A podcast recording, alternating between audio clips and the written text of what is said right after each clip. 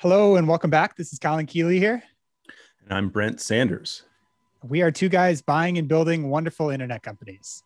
Yes, indeed. And we've been talking uh, a fair amount on these episodes about Constellation Software. So it's this dude named Mark Leonard who started Constellation Software, and they're into what are called these, these vertical markets versus horizontal. Like maybe you could explain the difference there. My understanding is, is, is what we're going after, right? We, we have been looking at businesses that are like super specific, like invoicing software or CRMs for bowling alleys, whatever it is, something that's very specific. That in my mind, the big advantage is, is like you, you you get a customer and it's really hard for them to churn out or i shouldn't phrase it that way there's very little churn because it's so specific and you're one of three or two players in a specific space so uh, we've i've been learning a little bit more about constellation but i think you just shared uh, some of your notes, you've been going super deep on on intelligence gathering around it. What's the thinking first off around this company? Like what what has attracted you to it? So he is one of the best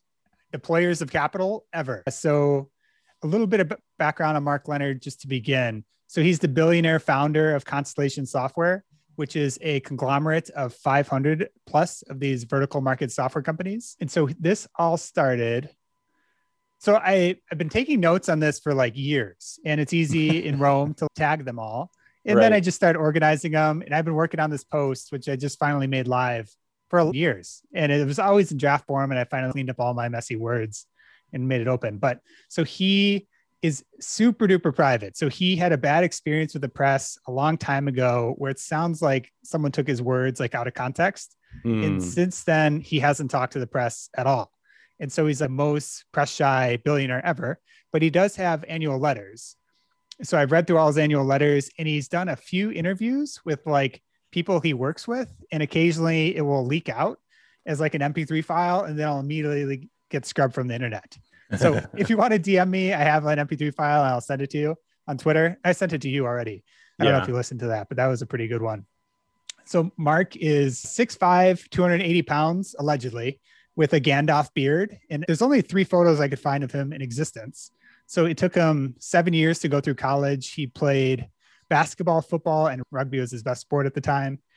And then he got into some crazy jobs. He was a mason, he was a grave digger, he's a dog handler, he's a wind energy researcher.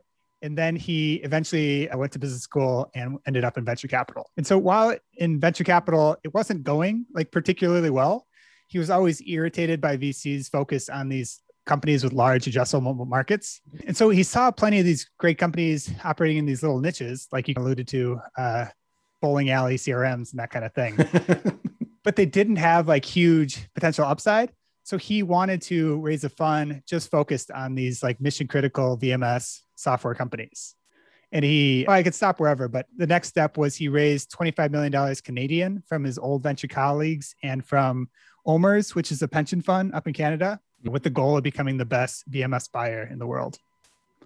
It makes a lot of sense. I, I totally understand that perspective after spending some time in, in the venture world, where also like the other part of this is you're not worried about product market fit at the earliest stages this like pre series a where it's here's an idea and there's a huge market and can you connect these dots from afar versus something that just makes sense? And i, I hate to say it but i feel like i could be just projecting but i feel like having a nice diverse set of work before getting into this kind of world definitely helps like seeing how real businesses work and, and getting your hands dirty on you know it, i don't know if it has to be a gravedigger but it doesn't hurt. Maybe there's something around resilience around that. But either way like things that are simple and make sense it's hard to make that connection in venture and, and, that's why it's so hard i think. It's there's a lot of glitz and glamour around i think this idea of picking winners which is almost part of the mystique of venture of seeing the potential and, you're investing in the people not necessarily the idea and, and assuming they're going to get to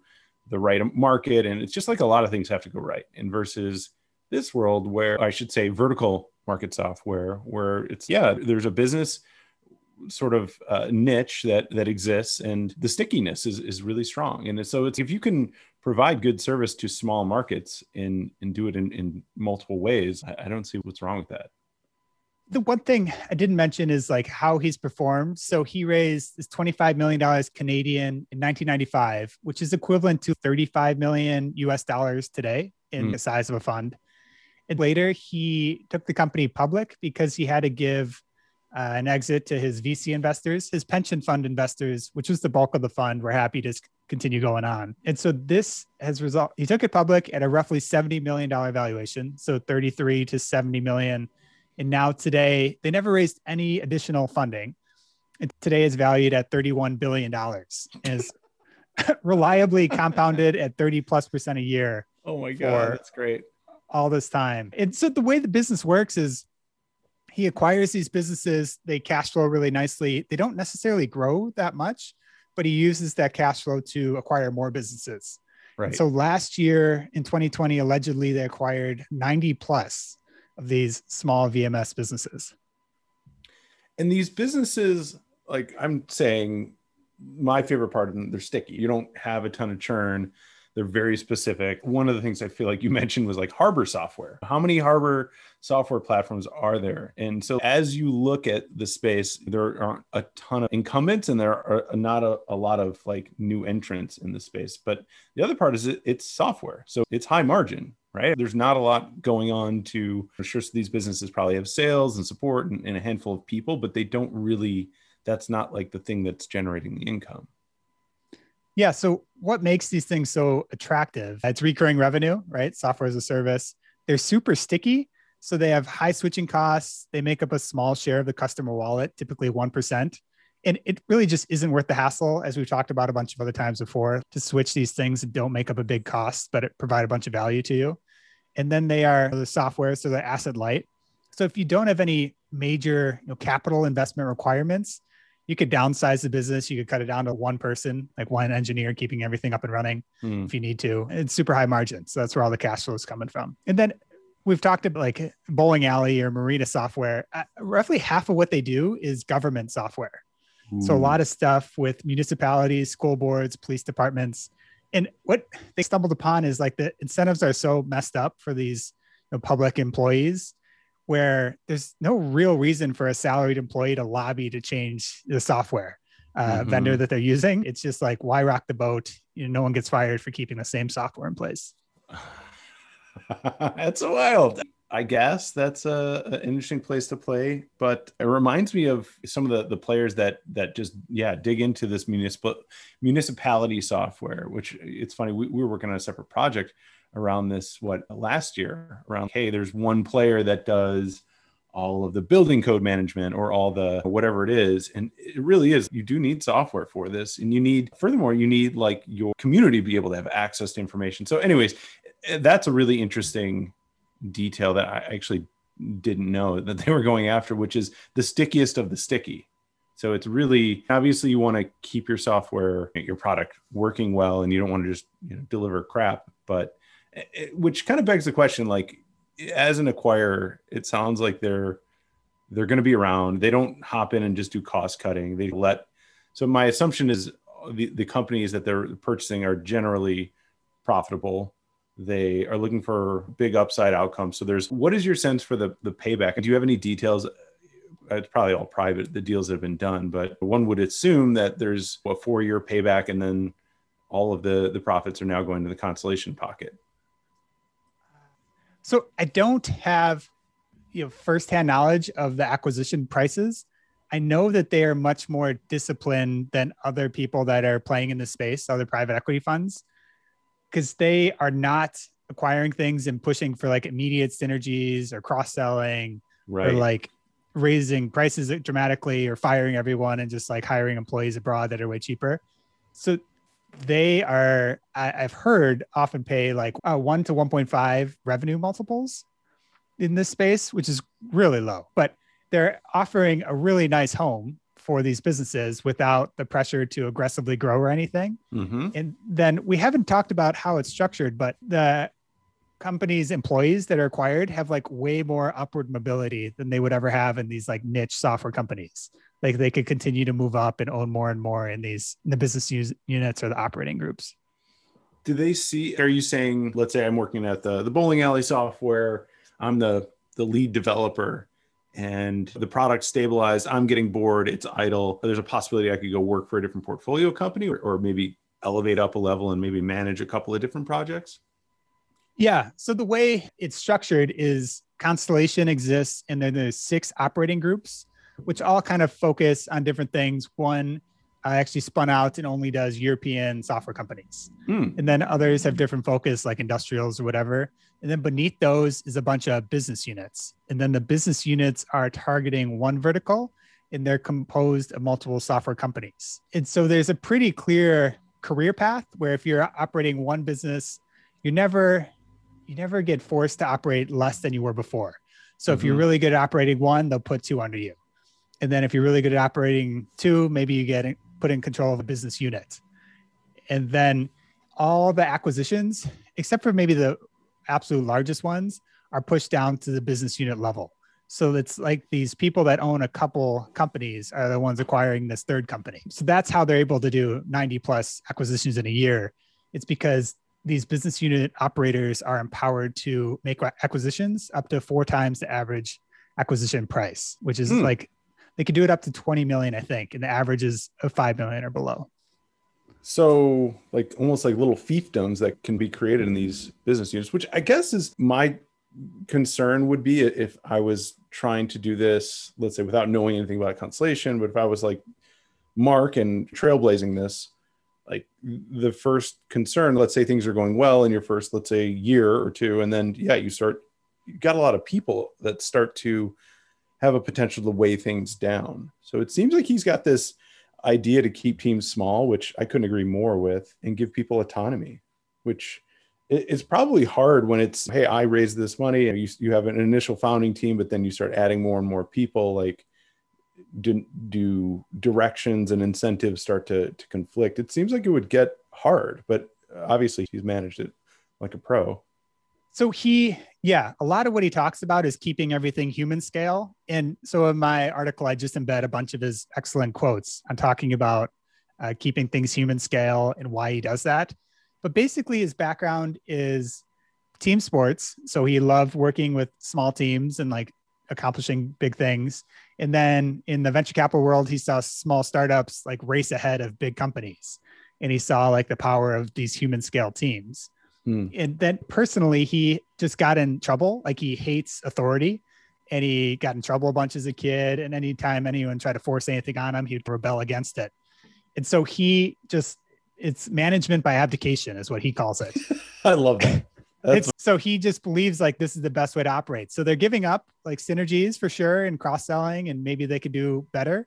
But it's the only way to like really incentivize people to do the best work. He believes when there's these small teams and people are more focused on like trust and communication and growing the pie than on like political squabbles or something that happened with a larger company. Yeah, yeah, I couldn't agree more with that philosophy. I think, especially from a tech perspective, I think three engineers can do they can do far more than a, a team of ten because there's just so much more marginal value that gets added as you add more people. You, you just get less and less out of the team, is what I mean to say.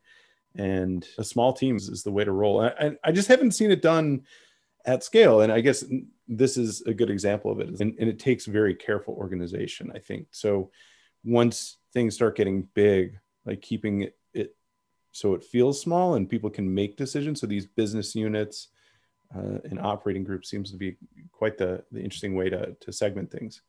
It is a bit of a question now at this point that they've grown so large, like how much bigger can they get?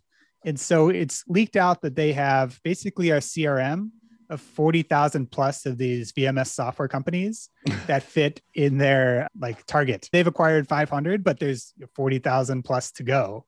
They think it's expanding faster than ever. It sounds it's easier and easier to make software.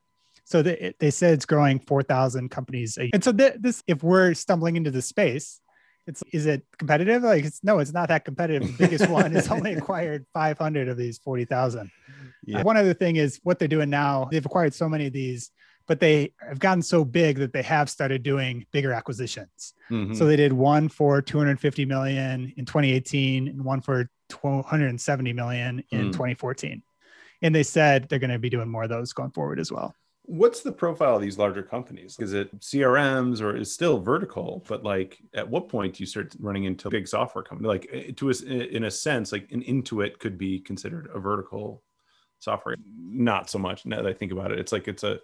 But if you were just buy QuickBooks as a, a single business, as, as, if it was, okay, we just do accounting software. But then again, it seems like QuickBooks can be used for you know a broad range of purposes beyond just keeping books Ah, that's a good question. I actually didn't look at what they do. It looks like one is a conglomerate as well, and one does like point of sale terminals, which I think vertical market software, like they could be billion dollar companies, but you could also, if you stumble into horizontal, you could get things that grow much faster. But yeah. then you also have more downside there is like Google or Microsoft or whoever would find that market appealing and come after you. Uh, hmm. So maybe less durable, but higher upside, which is always a balance between vertical and horizontal approaches. I wonder how their technology works. Like, you know, you, you buy up all these companies, and, and one thing we're already seeing just with one company and, and looking at seconds and thirds is it's different stacks and it's different philosophies. You know, there, there are standards that we want to accept, but everybody's every business is in a different spot and has a different sort of tech landscape. I wonder how they're able to you know manage that and if there are efficiencies that can be created across companies like everyone's doing the same thing. You've mentioned it. Somebody's quote of software just it tastes like chicken which is kind of minimizing when these are software companies. It's okay it tastes like chicken but it's the economic engine for your entire business and fund. It's you got to give it a little bit more credit than that. And maybe his point is it doesn't matter as long as it works but yeah, so this was Robert Smith, I think the wealthiest black man in America. He's the founder of Vista Equity. And it is a somewhat insulting to a technologist like yourself, but he acquires these software companies and he just says software companies taste like chicken.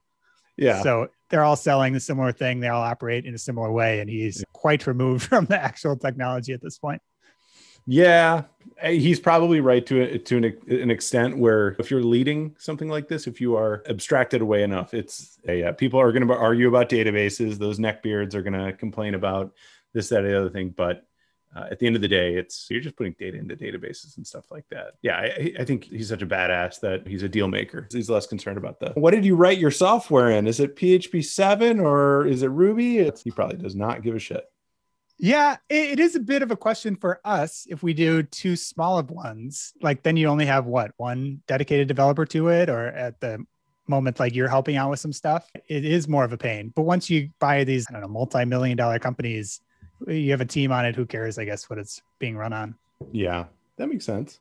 Yeah, I, I would tell you like that's the one thing that I'm I'm wondering about is are there efficiencies to be created across like once you have a, a, portfolio you don't of course would never want to force something from a technical perspective but are there like you get one company that is in one spot another company is in another the cross pollination we definitely saw benefits in our in the venture portfolio across like getting tech leaders together and learning from one another and really just pushing each other to, to write better software and build more stable systems and which resulted in less you know obviously less technical debt but less long-term tech costs which for venture companies is unavoidable, right? You have this explosive growth, you're going to rewrite systems, you're going to make mistakes, the businesses are going to be changing. But for our world, where it's like, hey, the, the roadmap is paved on and on and on to the horizon, that's where I feel like there there is an opportunity to put standards in place, really like boring stuff, but it will have a much more a, a bigger payoff because it's like, hey, you're investing in keeping these systems low maintenance and stable, and you're not paying for people to come in and you know fix things all the time. Yeah i may have made it sound like there are like there's no advantages besides an upward mobility in your career trajectory for these businesses. But as soon as a business is acquired csi or constellation shares best practices in like company wide performance data. Mm. so they are sharing like vista equity has a 100 point checklist that they're famous for. I suspect that constellation has something similar where it's like hey do all these best practices you don't have to. We're just recommending that you do. This is a great way to grow and make sure you're getting the most out of things. And a lot of this yeah. looks like connecting people that are doing similar things, as you alluded to, more so than like hard, structured, centralized stuff. Yeah.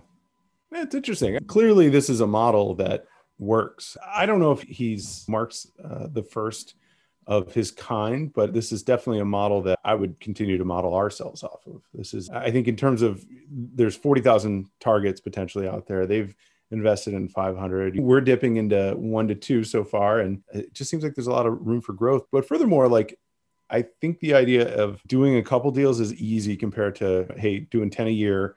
And after year five, you've got these 50 companies or so. How do you scale that? And so I think that's where the real genius is here is like, navigating the, the scale challenges?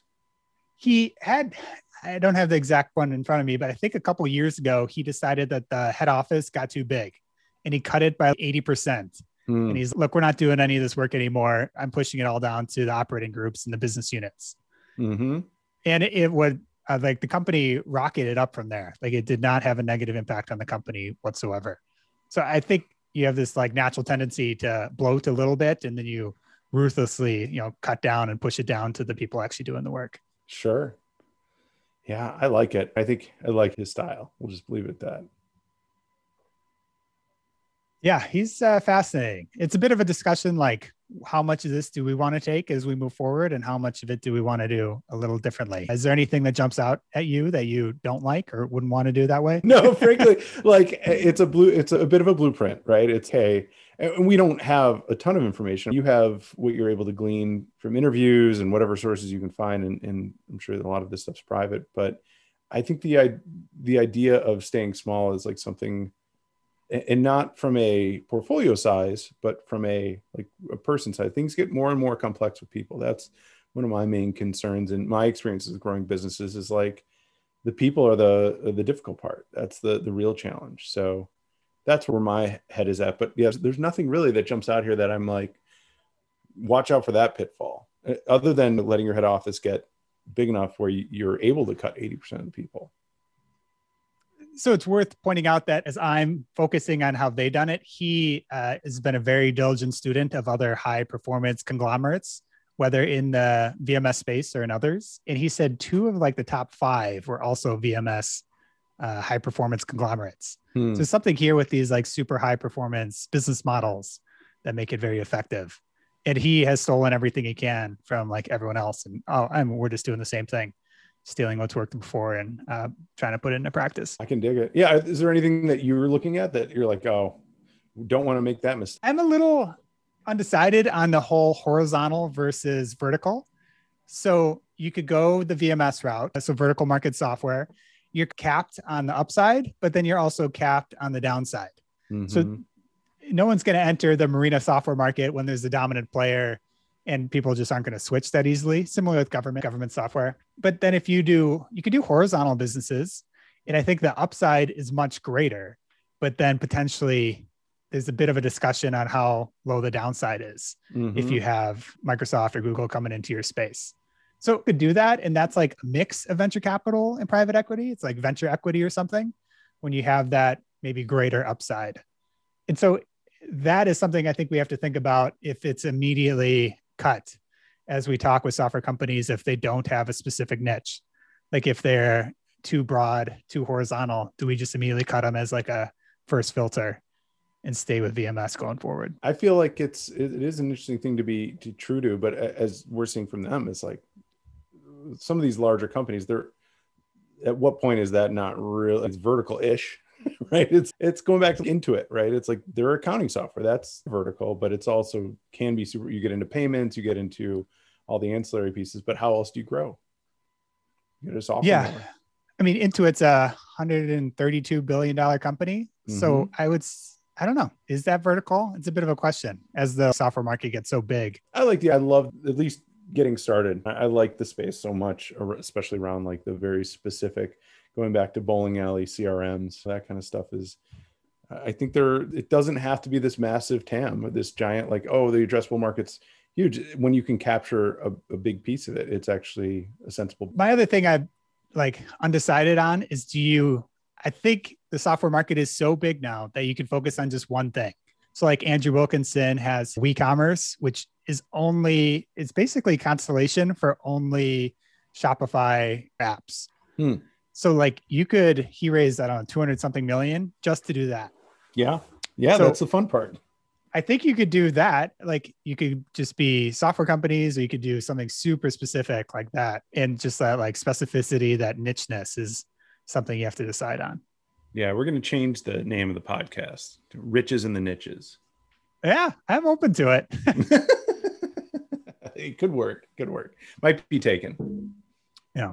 Uh, anything else you wanted to cover? No, this has been great. You got to check out Colin's article here. So you got to promote that on your Twitter or whatever else, but check out colinkeeley.com. I'm sure you have it linked on your homepage. But it's it's definitely worth checking out. It, it I love these kind of. I like the one you did on, on Wilkinson back. That was probably like a year ago, but just all the different notes and all the different sort of investigation that you've been able to tie together. It's really good. Thanks. Yeah, check it out. I'll put it on Twitter and everything. And that's it. Take care, everyone. Yeah. Thanks for listening.